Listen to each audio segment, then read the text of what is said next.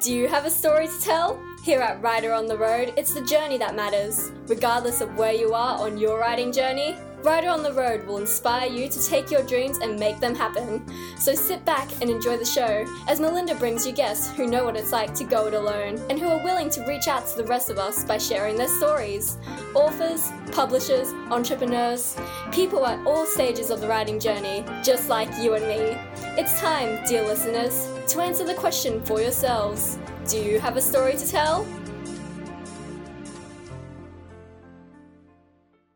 Welcome to episode 24 of Writer on the Road.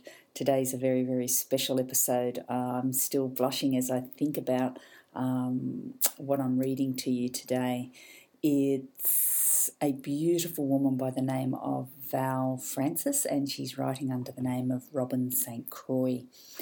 I'm been so excited and waiting so long to be able to put this episode up for you, uh, a whole week now, and what Robin's got to share with us is the most amazing uh, launch that I've ever that I've ever participated in. So I was up most of the night waiting to get my hands on this story, and finally this morning it came through, and I was sitting up in bed and reading it with my daughter, and we were very very excited. The trouble is, the first paragraph was probably something that I didn't need my 16 year old to read. So I'm thoroughly recommending this woman. She's a beautiful, beautiful, talented lady. The way she's gone about this launch is amazing. Uh, her series is called The Masquerade in 12, I guess, 12 episodes. And I think the first couple you subscribe to Val, oh, sorry, Robin St. Croix's mailing list and you get the first uh, episode or two for free, although I ended up paying 99 cents on Amazon, but I think uh, Val's working hard to change that. So sit back and listen to uh, Val's story today. She starts about talking talking about middle grade fiction, which is really really interesting. I've written some middle grade fiction, so I was interested in what she had to say and how she goes about selling her her books using word of mouth, which is a pretty uh, good skill or pretty good way of going about things. And then how she has built up the excitement for the release of her Masquerade series. Uh, there is a book trailer there, but having read the first paragraph of of Masquerade Part One, I was a bit reluctant to look at the trailer, but I've done that as well, and it is it is tasteful. So go and have a look. This old lady's still blushing. This old lady's still shocked. Um, but I'm sure if I get past those first couple of pages, I'll go on and, and really enjoy this series. The premise is fantastic. Uh, something about what would you do if you didn't think you were going to get caught. Uh, I'd love to know your thoughts on this. I hope everybody goes and downloads Masquerade. It's word of mouth. I'm part of the launch team. Uh, I'm not sure that I want to be um, promoting this kind of stuff. But hey, it's the 21st century and I have to run with the times. In my day, I used to like to shut the bedroom door on the naughty bits. Uh, that's not going to happen with uh, Robin's or Val's series. So I hope you're a little bit, I guess, less naive than me, and you enjoy enjoy uh, the series. But in the meantime, listen to what Val's got to say about how she created this, how she she is making a huge success of her writing business with both her middle grade and her masquerade series. And I'm going to have um, Val back on in the very near future to let us know how the whole launch process has gone. It's closest I've come to being involved in something like this. Uh, this woman is an extrovert, she's gorgeous, and if anyone can make this succeed, she can. But remember, if you're going to read this thing, make sure it's on a Kindle and make sure your kids aren't um, lying around with you. Okay, enjoy episode 24 of Writer on the Road.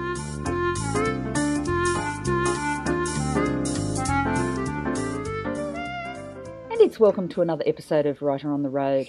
I feel like I've been at this computer all night. I was interviewing last night, and here I am bright and early, six o'clock in the morning, and I'm interviewing again. Both my guests have been absolutely beautiful. Last night it was Julie Schooler. This morning I've got another beautiful, happy, bright, young writer, uh, Valerie Francis from Newfoundland uh, Island off Canada. So, good morning, Valerie.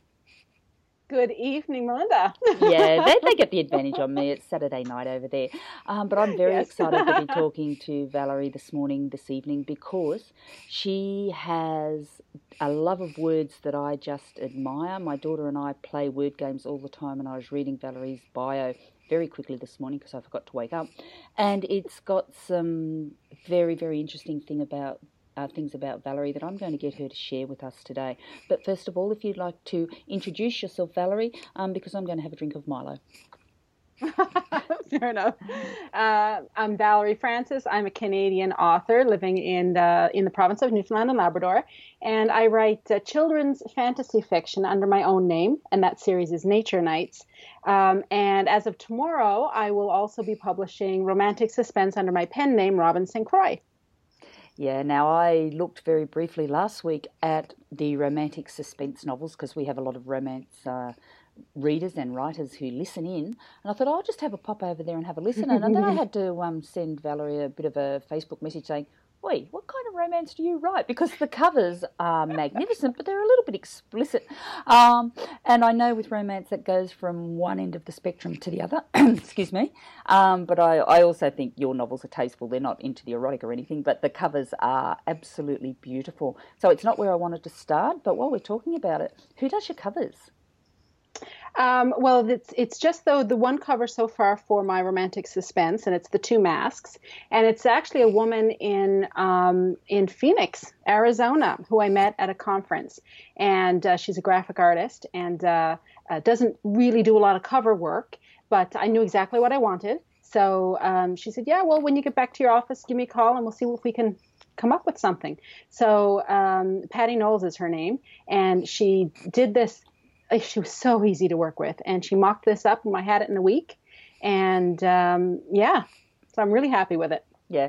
Now, I'll do a bit of a blog post and I'll put some of the covers up that Valerie's got um, because the other covers that are absolutely gorgeous, and I've dabbled a little bit in middle grade fiction, so I was pretty excited that Valerie that you do write middle grade fiction. I haven't had a children's author on before, so that's exciting. So we probably should focus on that to start with. Your mm-hmm. your uh, nature series, or your Nature Night series. Uh, would you like to tell us a little bit about those books and the prequel that you've just released? Yeah, the um, the covers for the Nature Nights for the kids' books were done by a local artist because uh, I like to work with as many local people as I can. And uh, her name is Elizabeth Barrington Matheson, and um, she the, the, prequel. Which is called Defiant is an illustrated book, and uh, Elizabeth did the illustrations inside as well. So, Nature Nights is um, the premise is that nature can fight back against the damage that we're doing to it. And I've got a couple of trailers on YouTube if anyone wants to have a look, or my website, valeriefrancis.ca. The trailers are there as well. And um, so, yeah, that's the premise. And there are um, the main protagonist is Clancy Donovan, and she is an elemental. She has the power of fire, and she meets three other people. Um, and the four of them go on a quest to um, to you know there's a mystery at the beginning of the book and they don't know what's what's causing it. So they go on a quest to to um, uh, find a cure for this disease that that has broken out. Yeah, and you're a huge fan of Tolkien. Yeah, can you tell? yeah, I love fantasy fiction. I really, really do. Yes. Yeah, and I think that love of words, I love Tolkien simply because of the way he uses his words. He he wrote his own language, uh, and when you start to look into the life of this author, it is absolutely mind blowing. And Lord of the Rings trilogy is only a very small part of what he has written. Uh, would you? I think um, my daughter's reading. I think it's called Gilgamesh or Gilgamesh or Golgamesh or something. Gilgamesh. Yeah, and she's wading her way through that, and it's her new favourite book. I bought it for me, but I haven't been able to touch it in two years. Um, but he was certainly he was writing. I think at the time of Tolkien, but Tolkien got so very very big that Gilgamesh um, sort of got buried a little bit. But those guys, when you start looking at how they play with words, it is amazing. And the reason I'm bringing that up today is because Valerie is a lover of words, and there's been a couple of little discussions in her blog posts about the way that she uses words. Where did that passion come from? That's a good question. You know, I, I think it's probably my father. Um, because he is he is just a natural born storyteller and sometimes you know you're never quite sure if he's telling you the truth or if it's sort of a stretch story But he comes up with these names of characters and words and so forth. Oh, I've got a cat going across my screen, and uh, um, it, it's just playing playing around with words and just having fun with words. And when my I have two kids, and when they were little, um, I just kind of naturally did it with them. Yeah, and it's um, Valerie's a lady after my own heart. Being an mm. English teacher by default, uh, I've I've homeschooled my children and travelled all around the place in the caravan, and we love well. My eldest daughter and I love words. My youngest daughter throws books at us, um, but there is ah. nothing better than being able to bend and twist the language to the way that it suits you. And what caught my eye, and the very first thing, is the names of your characters. They're very very interesting. Um, yeah, they. Um, well, of course, with the Harry Potter books coming out, you know, J.K. Rowling has used all the Latin words. So just forget Latin because no matter what you do, it sounds like it's a Harry Potter word to the readers, right? And uh, so I was looking for something, some sort of a language that would capture the feeling of the world that I was creating. And here in Newfoundland, we've got a really heavy Irish culture, a, very Celtic culture. And so I started to look at Gaelic and the Irish Gaelic and the Scottish Gaelic, uh, although I know the two are very different, but I just felt I fell in love with the sounds of the words. So the trick, of course, with Gaelic, for me anyway, is that they're it's very hard to read. What it looks like on the page is not what it sounds like. So I would go into um, different uh, websites that I found, or I have some friends who who um, have a familiarity with Gaelic anyway, and I would ask them to say certain words for me, and then I would write them down phonetically as best as I could, so that my reader, whenever, because it's primarily kids in grade five and six who uh, who are reading the uh, Nature Night series, so when they come to a word they don't know, I mean, at that age, it, it, doesn't bother them because there's a lot of words they don't know. So they just kind of happily go along and, and give it a try. So if they try it um, and, just say it as read it phonetically, they're, they're pretty cl- close on. And when I go in and do classroom visits, I say to them things like, well, the name Hermione Granger, no, I mean, nobody could say that. Um, outside, maybe um, in England, they might have known it, but certainly no one here in Canada uh, knew Hermione, or and in the states and so forth, until the movies came out. And then things like Hermione became standardized, Expecto Patronum, all this became standardized because we heard it on film. So until that happens, uh, the book is really for the reader. It's it's an individual experience for the reader. So if if like for example, my capital city is Cadiz, K A D I T H. If someone says Cadiz and somebody else says Kadith, well, who cares? right? I mean, that's sort of that's part of the joy of taking a, a book, a story, and making it your own. So I just really encourage the kids to have fun, and um, if they really want to know what I had in my mind when I was writing it, email me, and I'll tell them. Yeah. you know. And this is the beauty of writing for kids. They are so very accepting, they are so very creative. And I was really excited, like going back to teaching recently, that I thought, oh, wow, they've got the words creativity and imagination in the curriculum. So I thought, wow, kids will be able to extend themselves and do all these wonderful things. And it turned out not to be true at all because when it comes to assessment and marking, we trash them. Uh, if if they really extend themselves, they really really push themselves, and try something new and it fails, we don't say, wow, we can see what you've tried to do and it's fantastic, we're going to mark you up for it. We're going to say, gee, your grammar's off and your story doesn't make sense because it hasn't got a beginning, middle, and end. There's a C minus. And I've, I've just really rebelled against that. And hearing you talk the way you are and going in and having author visits, I know primary schools are a little bit more flexible than high schools, but I ended up building my own uh, online writing course which we're about to launch um, teenage stories uh, teenage novel story slingers or something it's too early in the morning. But i'm about to launch that and i'm mentioning that specifically here today because um, for everyone who's listening valerie has a young daughter who's writing or has written a novel and she's got an interview up with another young novelist. Now these girls are about 10 or 11 or 12 and i desperately want them to um, speak to me and, uh, so that I can put them on my Story Slingers writing course. So, Valerie, tell me about your daughter and her writing because I'm really interested, and hopefully, um, I can get her onto my course. Now, this was um, that interview that you're talking about. Again, it's on up on YouTube.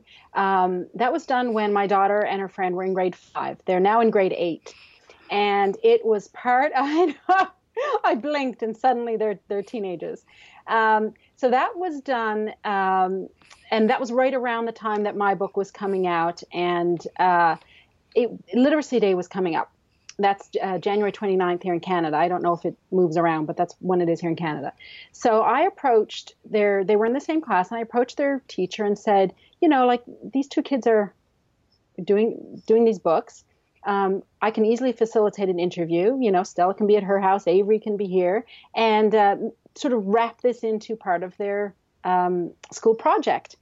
And so, you know, we did it, and the kids had a blast, and the teacher was going to show it in his their, his classroom and so forth.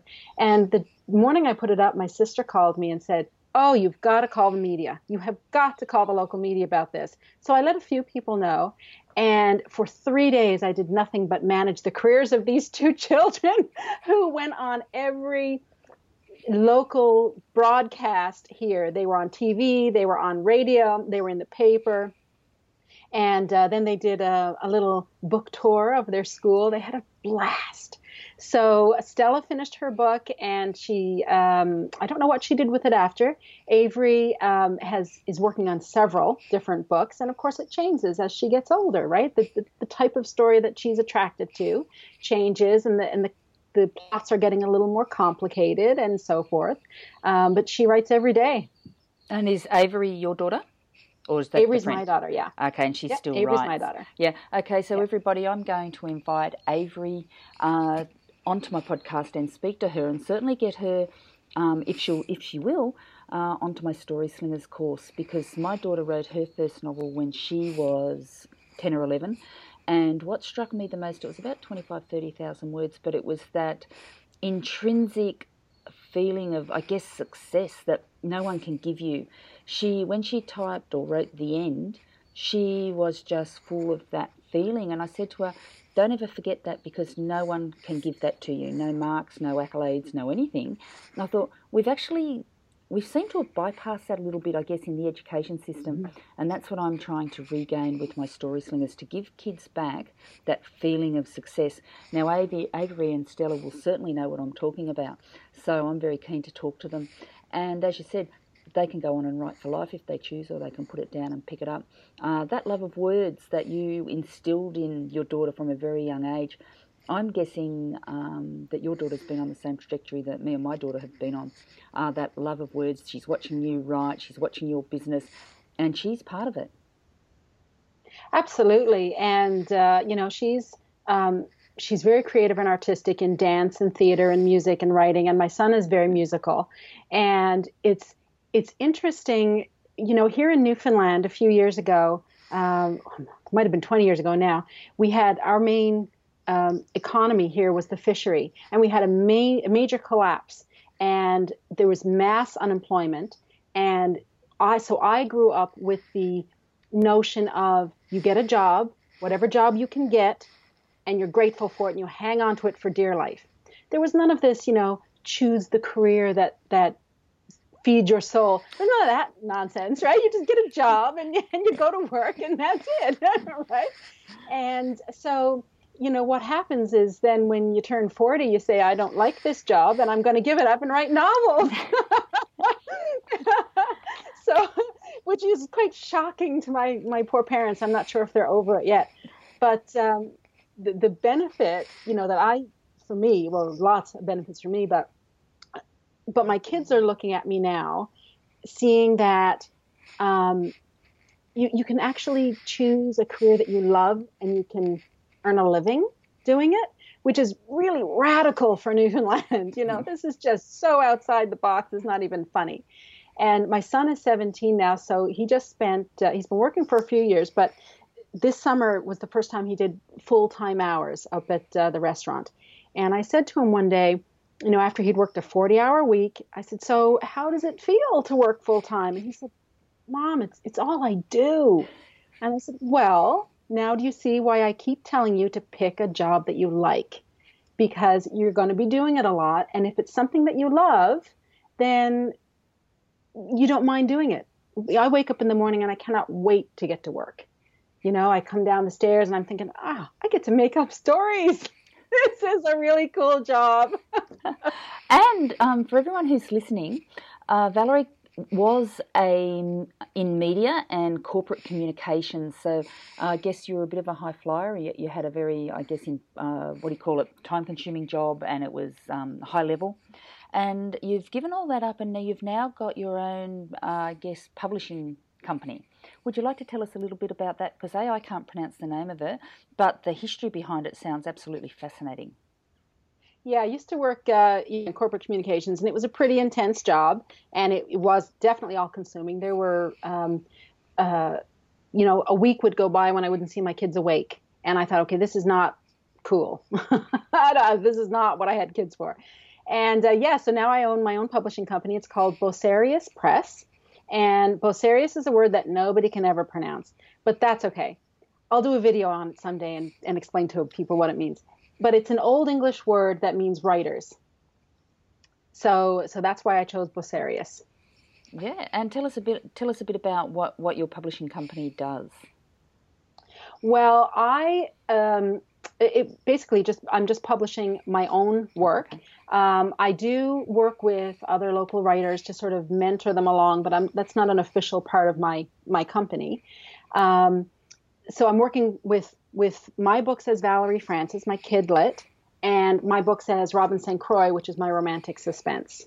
Yeah, and uh, I don't know if anyone wants to rewind and listen to this. And then, oh, can you rewind podcast? I'm not sure. In the olden days, we'd put the tape back. But Valerie made this wonderful statement that I'm very interested in. She comes down the stairs. She's very exciting because she's making a living doing uh, the thing that she loves the most. Now, I do the thing that I love the most, and I don't make a cent, and that's why I go to school. So, Valerie, congratulations on making a living out of this gig. You'll Thank have to you. tell me how you Thank do you. it. Tell us all. We're waiting. Well, you know, with the kids, well, as a writer, you know that kids' books function in a totally different way than adult books. And so the, the business model for someone writing Kidlit is very different than the business model for someone writing adult books. And I started out with Kidlit, and you know that's my heart is definitely in anything fantasy. And the story that came out happened to be a kid's story, so that's how I came up with that. Um, but for me, I think the was going to say the trick. I don't think it's a trick. The, the strategy, the, the thing that works is connecting with your readers because publishing is a word of mouth industry. People are far more likely to read a book that has been recommended to them by someone that they know, and they're far more likely to, to read your book if they know you and if they get to know you. So I, for my kidlit, I do, um, for the past year and a half, I've done an awful lot of school visits. And I mean, I just get a kick out of them. I love classroom visits because they're so high energy. And I mean, I'm an extrovert. So for me to sit in my office by myself all day is really challenging. so I just love any opportunity to go out and talk to the kids, talk to my readers, and um, you know, just just talk to them about well not only my story but the types of books that they love. And we do readings together and i get them to act stuff out and i get them to do the voices and it comes alive and they're really shocked that i know who rick riordan is or i know who some of the other authors are because they're you know their parents aren't necessarily into it. Their teachers might very well know but hasn't read the books. And uh, they get a kick out of talking about stories. They really like it. So for me for my kidlit it's the in-person visits where I make you know 90% of my income. Um, for the adult books, it's the online stuff where I'll make 90% of my income. Now that said, I've got a um, a workshop coming up next weekend for the adult uh, writing, so I'll be selling books there as well. Okay, so uh, first of all, I didn't know, I didn't think did that you got paid that well for author visits, but I, I, guess that you do because we have authors coming through the schools all the time. So that that is obviously something that um, anyone who writes um, kid kids books might like to think about. And I think you can put yourself on a list that people can book you through. The schools go through the list and choose what authors they want. Is that correct? Well, it is correct. Uh, I'm going to go out on a limb here, and I'll probably get hammered by a bunch of other kidlit authors for saying this, but I'm going to say it anyway because it's what I'm doing. Um, I don't charge anything for my school visits, not a penny, um, because schools don't have any money. Uh, especially here locally. In fact, just this spring, our education system went through a huge budget exercise, and uh, you know the, the, the schools are scrambling. So what I say to them is, you know, here's here's who I am, here's what I'm about, here's what I'd like to do. Um, I don't charge for the classroom visit, but if it's okay with you, I'll bring in order forms and hand them out to the children. And so the teacher facilitates that for me, and it's I mean it's a bit of work. Um, but you know the teachers have been and the and the principals and the, and the school administration have always been so supportive it's been a joy to work with them and um, you know there's a list i didn't even bother getting on that because i didn't know you know i didn't know anyone in that system so i just started with um, my kids school the elementary school that my kids went to. And i sat down with the principal and i said so how does this work? He said oh yeah come on in. We'll, we'll help you out. And then well the teachers are friends. So one teacher told another teacher who told another teacher who told, and suddenly i was getting calls. So i didn't really have to do too much proactive work. And in fact i've already had a couple of calls so far for this year and i've had to put off the um, the visits until after christmas because i have my romantic suspense launching um, so that's kind of taking up my fall so you know word of mouth um, in this business, I think is golden. It, it's the thing that will make you or break you. I'm convinced of that. Yeah, and it's interesting um, chatting to you. Valerie is just so enthusiastic here, and she smiles and she's bright and she's vivacious, and I I can see why the kids would be just drawn to you. And I'm guessing they a lot of them would buy your books because they know you and they love taking ownership. You're theirs. Yeah, I get about um, a 75% pickup rate when I go into a classroom. And the books are available locally here in our bookstore. And I, I do let them know that, but I offer a little bit of a discount um, because, of course, I can't set the price at the bookstore. I, I, suggested a price at the bookstore and they put it much higher. Um, so when I go into a classroom, that's another little thank you that I give the, the kids who are there. And uh, yeah, so so I get a lot of pickup rate for the kids who are in my classroom, and then they tell their friends when their friends see them reading a book, they're like, "Oh, I met the author." And you know, I was at the supermarket the other day, and this little child was looking at me, and so I smiled, and she came up and said, "You were in my classroom last year," so which was really fun, you know. Yeah. And I was at one of the local bookstores that I, I, haven't really worked much with, and the manager came over and she said, "Excuse me, are you an author? You write children's books, right?" Why, yes, I do. and she said, Well, if you're ever having an event or you'd like to partner with us on something, here's my card. Give us a call. I thought, Well, this is neat. Absolutely, I'll give you a call. so this is this is how it works, everybody. It's you've just got to be vivacious, beautiful, energetic, mm-hmm. and put yourself out there. So if you think people are going to come to you, they actually do, provided you put yourself in the position and set yourself up and you're professional and all the rest of it. So Valerie's making it sound very, very easy, but she's obviously very, very good at what she does. Now there aren't a lot of Nature Night books. Not yet. There are two out now. There are eight more to come. Wow. And how many of those are written? Uh, the next two are in various stages of completion.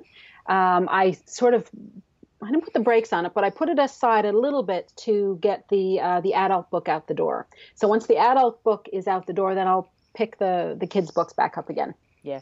So um, first question: How long have you been at this? How long have you been writing full time? How long have you got you had um, Bodacious Press set up?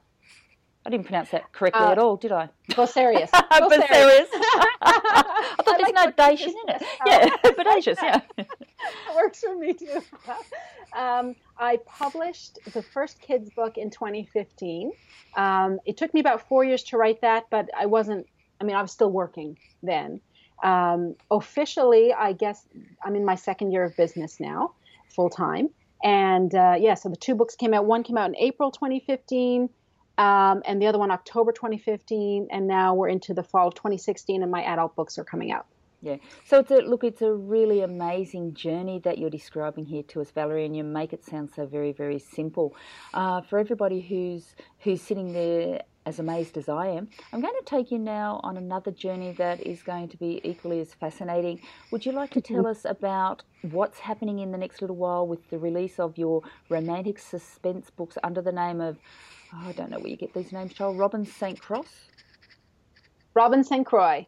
Robin yep. St. Croix. I knew I was going to get it wrong. Okay, tell us all about it. Um, yeah, it's a it's a total departure from the kids' books, and uh, the reason I used a pen name is to distinguish it distinguish these adult books from the kid books.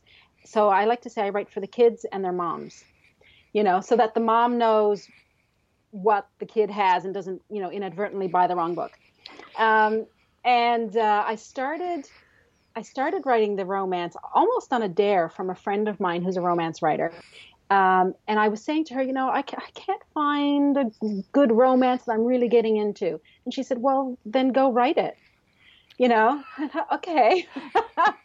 and, uh, you know, I, I thought, oh, I don't know if I can do this. And then one day, this line came to my head What would you do if you knew you wouldn't get caught? And I thought, hmm, I can do something with that. Now, there's a line I can do something with. So I wrote it with myself and, and a lot of my friends in mind who are very busy women. You know, they've got careers, they've got kids, and they might be looking after aging parents, they're volunteers, they're, you know, they're in relationships they're trying to keep going. Their time is at a premium. And they come home Friday night tired. And even though they might love books and they really want to escape, the whole idea of picking up a Diana Gabaldon book just freaks them out because it's so thick. So I thought, aha, I know what I'll do. I'll write a book, but I will publish it in parts. So Masquerade is Robin St. Croix's book, and it is a novel in 12 parts. And the premise is that these two characters, Isla and Colin, go to a masquerade ball, and they're strangers and they meet and they're given an opportunity to take part in a game whereby they would meet once a month for a year um, and have these little secret rendezvous, uh, and they have to follow three rules. They cannot reveal their identities. They can only meet at prearranged times and places, and they cannot fall in love. So, of course, you know, you know that's going to be ripe for for some uh, some twists and turns in there. And uh, so the masquerade is told in 12 parts. Each part is a month of the year. So it starts in October with the masquerade ball. Part two will be November. Part three is December, and so on. And the first part comes out tomorrow, in fact. I'm getting ready to upload it when we finish this conversation. and I have just immediately made a decision. Oh, now I've got uh, three other beautiful interviews. I've just come off a series of five podcasts on business, and I thought, what am I going to follow that up with? So I've got uh, three other interviews that I've completed this week. But I am going to put this one up simply because I'm just reading on your website about this series of Masquerade, and I want to um, download and buy it myself. And I thought this will be a great one. I love that idea. What would you do if you didn't think you were going to get caught? I could think of a dozen things off the top of my head, um, and most of them involve ex-husbands actually. okay, so tell us. tell us about tomorrow. That's everybody. This is how you launch your book, and um, if anyone can do it, it's going to be Valerie because her background is in media and communications. Um, if you've listened to her like I have for the last half hour, you've got no doubt that this is going to be a doozy. Uh, tell us what's going to happen. I'm going to start this as, uh, again, using word of mouth as my premise. Um, I started work on the, uh, the launch and the public relations side of it back in April, and we're now in September. And I went to um, a workshop back in, a business workshop back in April, and there were 75 people there. And I asked every one of them if they would help me with my launch and uh, 73 of them said yes. Two of them were religious leaders and didn't really like the idea of a romantic suspense, which is fine, which is absolutely fine. Um, I didn't realize that that was their their business when I asked them. Anyway, we had a good chuckle over it. Um, so these 75 people is who I started with. Uh, they all signed up to my mailing list, and but they signed up with the understanding and with the agreement that when this book comes out, they will share it with their, their network, and they will ask their network to share it with their network. So I'm going to be three tiers deep on this, and so that so that was my original 75 back in April. Since then, I have been uh, talking to people and telling them about the story, just like I did with you just now, and asking them the same thing: Would they help me spread the word? So I've been gathering these email addresses, and people have been going on and, and signing up. Um, and you can go to robinstcroix.com and, and sign up to the mailing list. And um, all of these people have said that yes, they want to read the book, but yes, they also want to help me get the word out.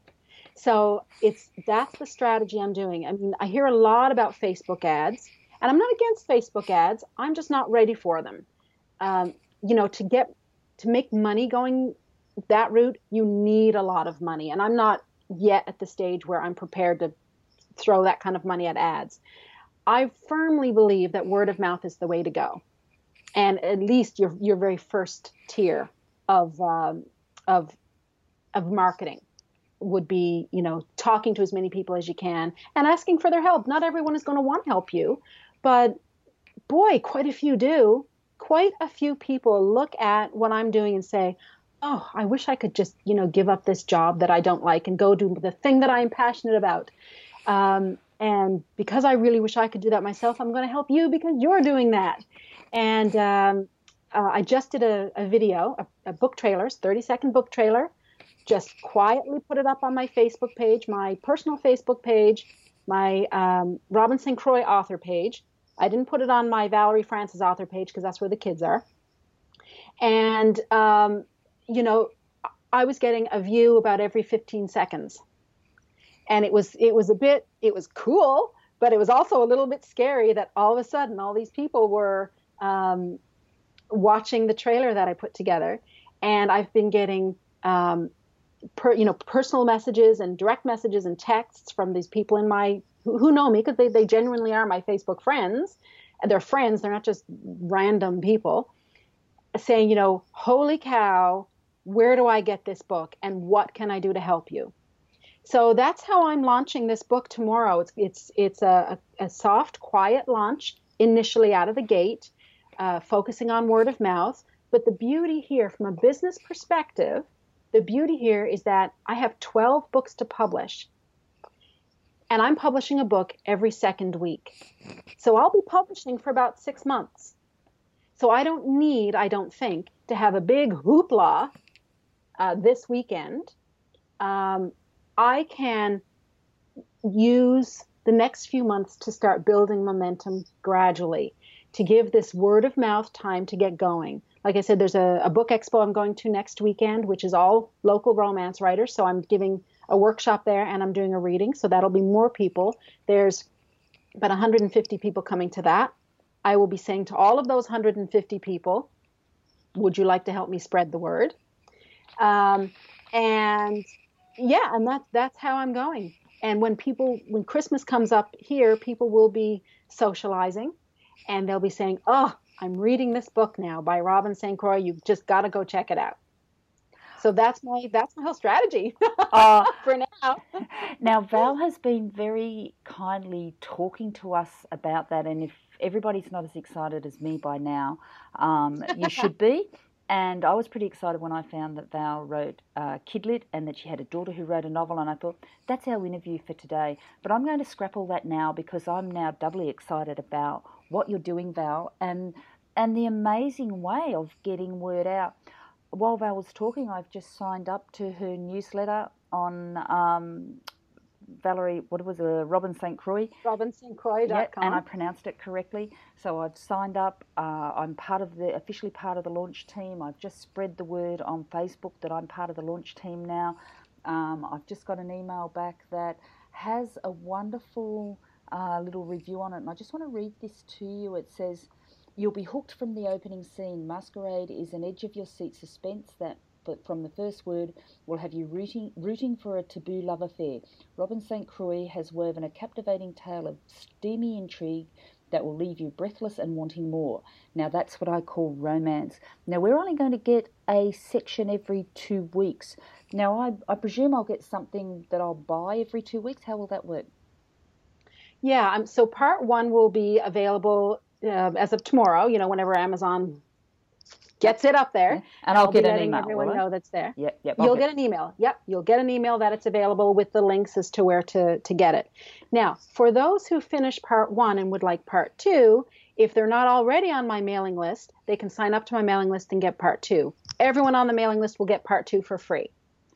So you can let them know that. So we And buy then- part, hang on, we buy part one. So I'm going to tomorrow. I'm going to buy part one. Yeah, part one will be free for September. Oh, so I'm going to get part one free as well. Yep. And uh, for September. And then part two, you can also get free um, by signing up to, to robinstcroix.com. And that'll be a download. You'll get a, an email with how to download it and what to, all the instructions, what to do. And then from part three onward, um, you, you can just go to your the retailer of your choice and buy it. But at the end of each book, you'll have the option to go and pre-order the next book so that um, it'll just arrive on your e-reader when it's published. So tell me you're using BookFunnel. You're you're going to make it easy for me, aren't you? Oh yes, it'll be very easy. So Yep. is it is it BookFunnel where it just turns up? Um, no, I don't. I haven't used BookFunnel yet. Now I was going to look into that this evening because on the Valerie Francis site, I had that done by a designer um, who has an even easier system. So I was going to look at what he did on the on the Valerie Francis site and just copy it over. And if that doesn't work tonight, I'll go to BookFunnel. But not to worry, it will be very very simple. So it's just going to turn up in my Kindle. I'm a simple I'm a simple girl, and technology blows me away. So it just has to turn up and has to sit there, so I can just press go and read. And I know in the past people have sent me PDFs that I have to download and transfer over, and this that and the other. And in the end, I just go, I may have just spent twenty bucks on you, mate, but I can't be bothered anymore. and and there are a few nightmares like that out there on the internet. You get these free twenty seven books if you give me a review, and then when you try to open the twenty seven books, you go forget it. it's too hard. It's too hard. Yeah. Well, Kindle is really helping people do that because you can just email it to yourself and it pops up on your device. Um, for some of the other devices, it's a little more challenging. Um, that's where BookFunnel, a lot of people like BookFunnel because it gives you step by step instructions as to how to do that. Now, I already had that set up on my Valerie Francis site long before I ever heard of BookFunnel. And it's the same idea, but it actually has less steps than BookFunnel. oh. So, um, so that's why I'm going to go there and see if I can just use that and move it over to to the Robin St. Croix. But it's going to be it's going to be so easy. It's not even going to be funny. Now, but that's why I want to make. Go ahead. No, I was going to say, how is this for, uh, I guess, an exciting interview and an exciting strategy? Um, I'm just blown away. Word of mouth, spreading the word, three tiers down. Um, you've got me punching buttons all over the place here. Now, it says here on the website one a week.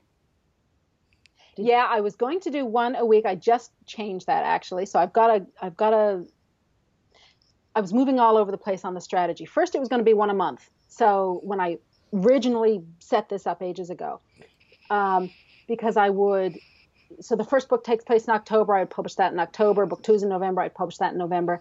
I said, "Holy Hannah, that's going to drag out for a year. I can't. I just can't be at it." So then I went to one a week. I said, "You know, that's almost too quick um, for for me to handle because as an independent author, I'm doing it all. I'm also a single mom, so I'm doing all that." I said, that's going to be too much to handle. So just last week, I was talking to my mastermind group and I was sort of bouncing ideas off with them. I said, okay, what do you think about every other week? And they said, as long as you're consistent with your publishing. So if you start with every week, you got to keep going every week, or you're just going to make people angry, which is true. But if you're going to do every other week, just go with every other week. So every other week is a pace that I can handle. It's also, from a marketing point of view, the, the, added benefit that I didn't really realize until later is that it gives my readers more chance to read it, especially as we move up into Christmas, because the, these are already busy people who are only getting busier this fall. Um, fall here, spring for you, but fall fall for me. Um, so it gives them more time to read the books and chat with their friends, and uh, it gives me more time to to implement um, more marketing strategies. You know, because I don't, I don't know how how you feel when you get into this, but for me the most challenging part of this job is the overwhelm. Because first you got to figure out how to write a book, and that's that's a bit of work, right? It doesn't it doesn't happen overnight. And then you just conquer how to write a book, and then you got to figure out how to market it, and then you got to figure out how to set up a business, and then you got to deal with accountants and incorporations, incorporating, and all. You know, it's like ah, my brain. So I was getting really overwhelmed with all the different marketing options. And I heard an interview with Bella Andre, and I think it might have been on Mark Dawson's podcast. I can't remember, but I think that's where I heard it. And like for a while, I stopped listening to, I stopped reading articles, I stopped listening to podcasts, like for about two weeks because I was, I was on overload. And this interview with Bella Andre was one that, um, one of the first ones I listened to when I started to pick it back up. And she said, you know, for our writers out there who are still in the first few years of their career, you can totally build your career on word of mouth. That's what I did. And I thought, well, heck, if it works for Bella Andre, it'll work for me. I mean, she's doing all right. And uh, for me, I just, you know, I love any excuse to go out and meet people is perfect. Is perfect. So I thought, great. I get to talk to people. And as you can tell, I like to talk. I've never been accused of being, you know, a wallflower. Um, so I thought, well, this is great. I'll just focus on that as a strategy. And then I'll start building one block at a time. It's amazing. I'm sitting here just totally, totally gobsmacked that that this strategy has built like I'm guessing it's built like Topsy. It sounds like it's built like Topsy, but it's also very targeted and very deliberate and has come together amazingly well. So it hasn't come together like Topsy at all, has it? You you have deliberately set out to achieve this. When have you written and completed? Have you completed the whole twelve masquerades? The uh, six are completely done and in the can. Six are drafted, but they need a little more massaging yet. I can't call them done yet. They need a little more massaging. So everything between now and the end of this year is is done. Um, and so while I do that now, my editor is working on um, doing her, giving her time to do her work. And then she'll send them back to me, so I'll have the other six ready to go. But I know what's going to happen, um, uh, you know, and and it's drafted. Uh, so now I'm just in the massaging stage of it. And uh, the other thing that I did that I forgot to mention is that I I sort of gathered a few beta readers um, as I was going along because this is the first romance I've written. And, you know, like with, I'm a big fantasy reader. So when I was writing fantasy, I was on more sure footing. As a romance reader, I'm not as avid as some of my friends. So I would go to them and say, okay, does this work? Does this work? Does this, you know, like, um, so I spoke to a few romance writers, but then I just went out to people who I knew were my target audience, to my girlfriends, and said, can you can you just read this and tell me if you're hooked? If you're not, that's cool. Tell me where you lost interest. If you are, great. So there's one friend in particular, Melanie, and she is completely my target audience, super busy, big fancy job, uh, three-year-old twins. You know, she's uh, she's just she is so busy, and she's also a writer. So I knew Melanie would give me really constructive feedback because she knows what I'm trying to do with this. And she said, okay, send me the first three parts, which is my beginning hook, right? I don't know if you, do you follow Story Grid? No. At all? Shawn no. Coyne's Story Grid? So the first, the, the first three parts are the beginning hook. So by the time you get to the end of part three, you're all in, okay? The characters are all in, the reader is all in, off we go. So I sent that to Melanie and I said, what I need to know is, are you hooked at the opening? Are you hooked at the end of each of these parts? And when you get to the end of part three, do you want to keep reading? Because you can get part one for free, you can get part two for free. People are going to pay for part three. Would they want to keep paying for more parts? She said, Send it to me. I don't know when I can get to it, but send it to me. Great. Well, I got an email the next morning, and she had sat down and she said to her husband, "I know Valerie's, you know, wondering about this. I just want to have a quick look, and so I can tell her something quickly."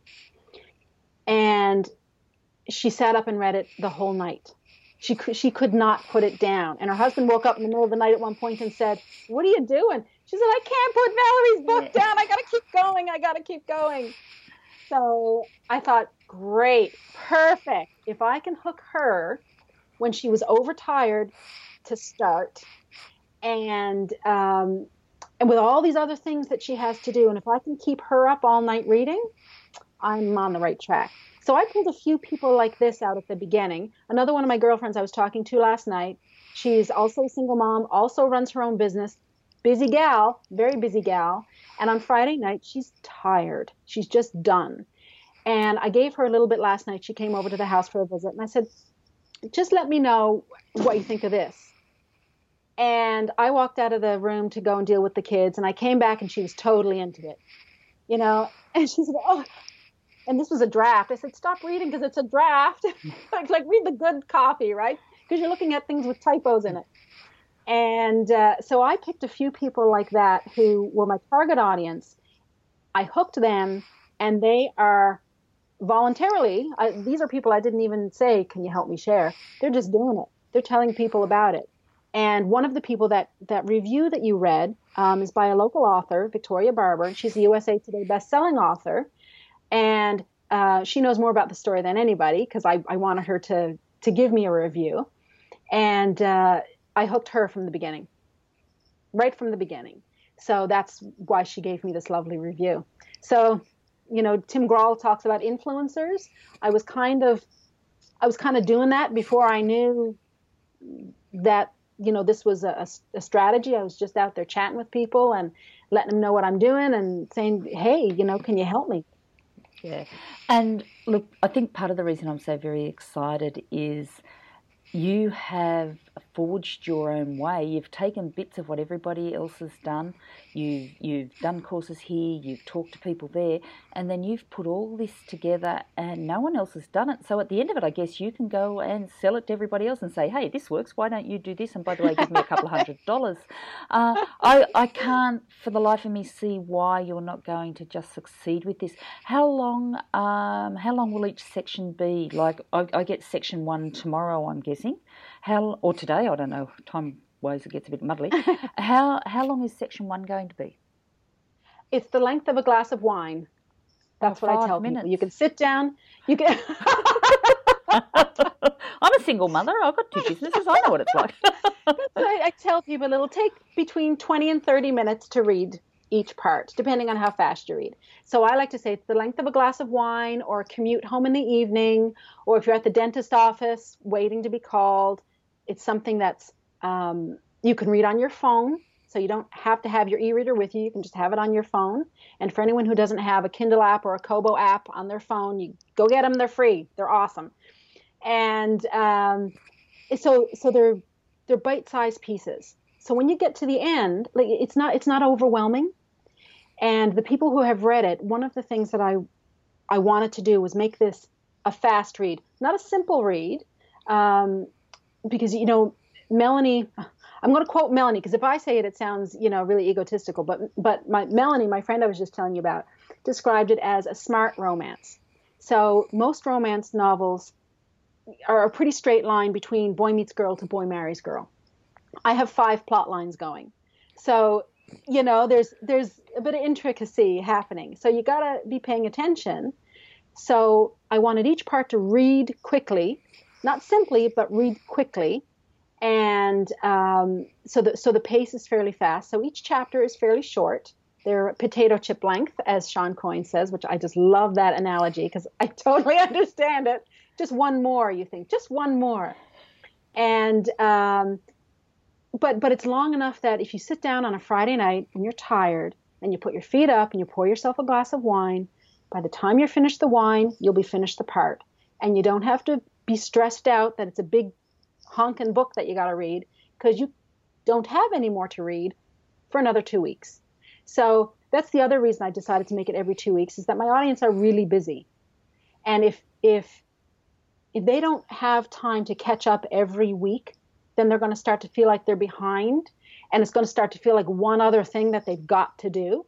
Whereas if it's every other week, it's totally manageable. Yeah, that, that'll be interesting. I'll let you know how I go on that because my instinctive is it's only 20 minutes. I drink a glass of wine every Friday night. And I thought, well, maybe I want it every week. Uh, so I'll let you know because you'll certainly get feedback on that. And this is your first, I guess, first novel or first, it's like a serial, isn't it? That's like how they used to serialize it in the olden days. Um, are you going to release it all as one at the end of the 12 episodes? I will. So right now it's all digital because um, it's there's no point in in having a print version of of that. It would just be, you know, ridiculous. So it's all going to be digital for now, and then when all of them are out, uh, then I'll have them in various box set options uh, for people. They can buy all 12 if they want, and then I will also have a print version. So the print version will be the whole thing together. Yeah. So how many pages would that be? That'll be quite a that'll be full length novel easily, won't it? Oh, it'll be longer than a full length novel. It'll be about uh, around 120,000 words, and the average novel is about 80,000. So when you take it in one chunk, it's going to look big, which is why I've sort of broken it down.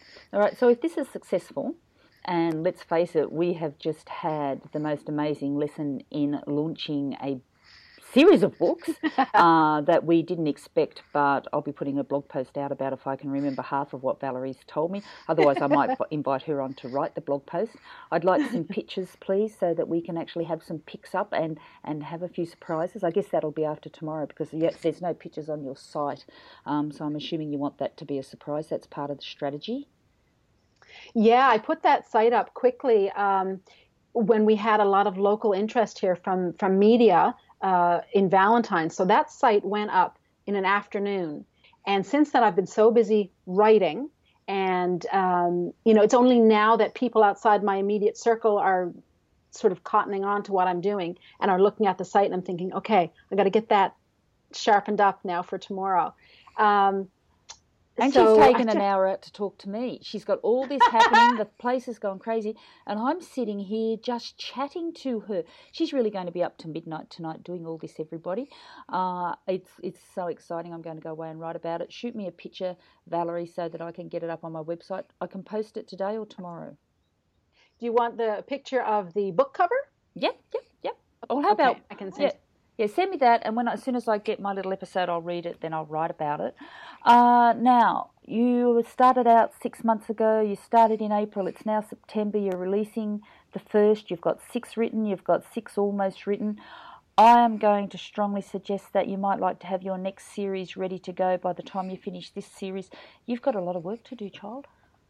I certainly do. I certainly do. But you know what? This is so much fun, it doesn't feel like work at all. It really doesn't. You know, I in terms of pure hours, I punch in way more hours now than I did, you know, with the real job, with the day job. Um, but they, they just fly. They just fly by. The the other day, my daughter came down. She's 13 now, and she said, "Mom, I'm I'm just saying good night." And I said, "Good night? Well, we haven't had supper yet. What do you mean good night?" But the kids are old enough now; they just cooked supper for themselves. They knew I was down here getting close to lunch, and uh, uh, you know that's how it goes. And when you're when you're really passionate about what you're doing the energy just appears somehow yeah. miraculously. I'm watching this lady here and she reminds me very much of another lady i had on by the name of sherry mccarthy. These guys are just vibrant and lots and lots of energy and we've been talking for nearly an hour and i'm just starting to wake up and I'm going, oh, I'm human at last, and only still got a skerrick of the energy that Valerie is showing right now. Okay, just a couple of questions to wind up because, as usual, I've promised to keep my um, podcast episodes down to 30 to 40 minutes. We're now on an hour, um, but how? Uh, come on, everybody, we didn't expect this, did we? We did not expect to have such a lesson thrown at us at this ungodly hour of the morning. Valerie, you are an amazing woman. Uh, how many people do you think you'd have on your mailing list now? Oh, I haven't checked in a while, but I've got um, I got a couple of hundred. Yeah. But I have I haven't um, I haven't been watching the numbers because it's it, that to me has been beside the point. So you know, for for someone who's an unknown author Um, because Robin St. Croix has not been released to the world yet, so it's just my immediate circle and the people I have been meeting. Uh, and I really have no platform as a romance writer. To have a couple of hundred people on the list to start out, I'm pretty happy with that. Yeah, and as you said, it goes that three tiers deep. They're going to tell someone who's going to tell someone. Now, you said you've found some of these people at conferences, so you obviously attend a lot of conferences. I notice, um, and this is way back when I was going to have a boring, straightforward chat with you today. I noticed that you were a member of uh, the Alliance of Independent Authors, SCBWI, and the Writers Alliance of Newfoundland and Labrador. Uh, so you're obviously a big person on professional organisations and networking. Uh, to finish off, you would say that that is a way for all of us to go.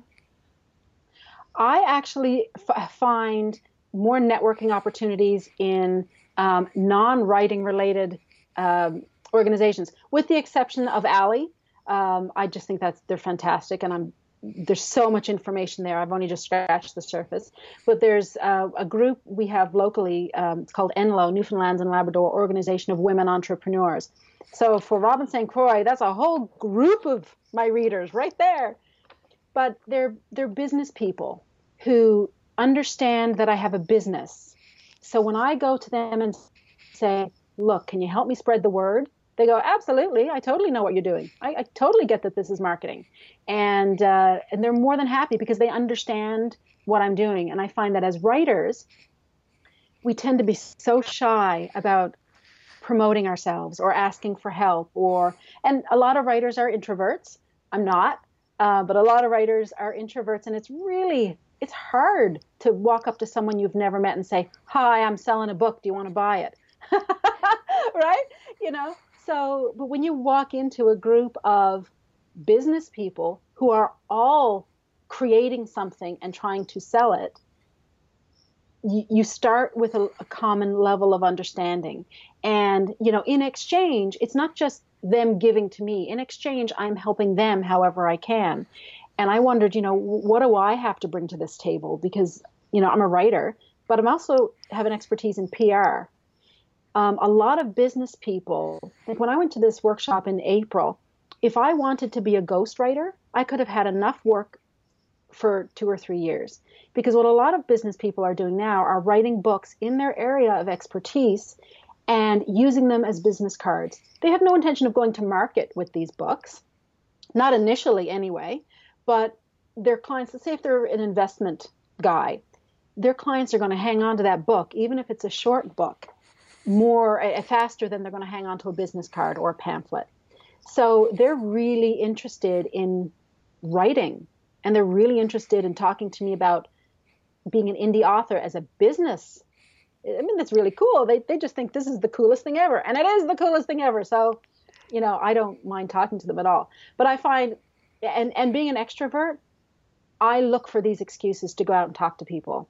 Um, because if I had to sit by myself in a room day in and day out, I'd go nuts. I would just I wouldn't be able to cope at all. So yeah, I just love doing that stuff. Yeah, and I, I can see that as well. I think burying you away in the dark would be a very, very sad day indeed. but what you've done for me in the last two minutes is you've actually clarified what my business is. I've, I've called myself Writer on the Road, and there's been a bit of confusion about what exactly, who is my market.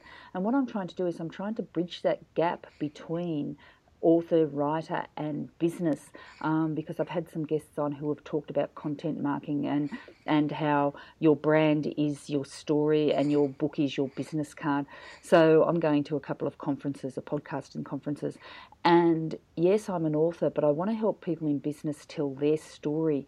And I've known what I've been trying to do, but I haven't. I don't think I've articulated it well enough. So I might have to bring you on board to sort out my brand, um, because I think that author entrepreneur or that authorpreneur, which is I think I first heard the word with uh, Joanna Penn, and I love that word. I think we are business people, we are authors, we are ind- independent authors, and we do have to have a bit of a business brain, although I've got to tell you that yours is an amazing business brain. um, and I look forward to many more series, uh, series coming from you. Um, okay, well, I'm going to spread the word for you as much as I can. Um, if anyone listens to me, my two daughters and cats, um, as we've been talking Uh, Valerie's had cats running around her room, across bookshelves, and all the rest of it. And I've got cats climbing under my feet. At least they haven't broken into a fight, which sometimes happens. So that's that's pretty good. Um, so Valerie's a cat lady. She's a word lady. She's got a daughter who writes novels. She is exactly the same as me, except she's making money and I'm not. Um, but my day will come. uh, yeah, I think because she does the work and I just talk about it. I just talk to other people who are doing it. Uh, all right, Valerie, if you'd like to finish off with one last piece of excitement about your series that's coming out, how about you share with us what's happening tomorrow and then I'll let you go. Uh, tomorrow, part one of Masquerade will be live on Amazon, iBooks, Kobo, and Nook. And um, if you go to robinstcroix.com, you can sign up on the website and uh, you'll get part two for free. Part one will be free for September. And uh, yeah, get reading and get sharing. Yeah. What am I paying for? Part... out my trailer as well. and and sh- you're selling out of your trailer? No, I will be se- sending people a copy of my oh. book trailer that oh, you saw. Oh, a okay. 30 second clip that's uh, I got you know nearly a thousand views already in just a couple of I don't know, two days or something. yeah. So this this woman, she's only got 200 people on her mailing list, but she's actually got 4,000 friends, um, and and it's spreading very quickly. And I can see, well, I think you've done an amazing um, lead up to this launch tomorrow. Now, being in Australia, I should actually have it now. Well, oh yeah, you should. It's not uploaded yet because it's still Saturday my time. oh, there's no advantage. I keep forgetting no about this. I keep forgetting about this. So I will be sure to that to let you know exactly when it's live. So you can. It might even be depending on how quick Amazon is. It might even be Monday before you get it. Ah, I will make sure that you know when it's there. Uh, all right. Well, send me a picture. I'll put a picture up on on the website for us. Um, I'm sure it'll be plastered all over your Facebook and my Facebook and all your 4,000 friends' Facebook. Congratulations, Valerie. I think it's an amazing idea. Thanks I wish you every success. You've been certainly generous with your advice um, with us today. We're all going to write, go out and write series now, except we haven't got the energy that you've got. You're amazing. all right. It's been fantastic talking to you. Best luck with the best of luck with the launch tomorrow. And let's get you back on board at the end of the series and we can talk about how it all went. Perfect. Sounds good to me. Okay. Bye for now. Thank you. Bye bye.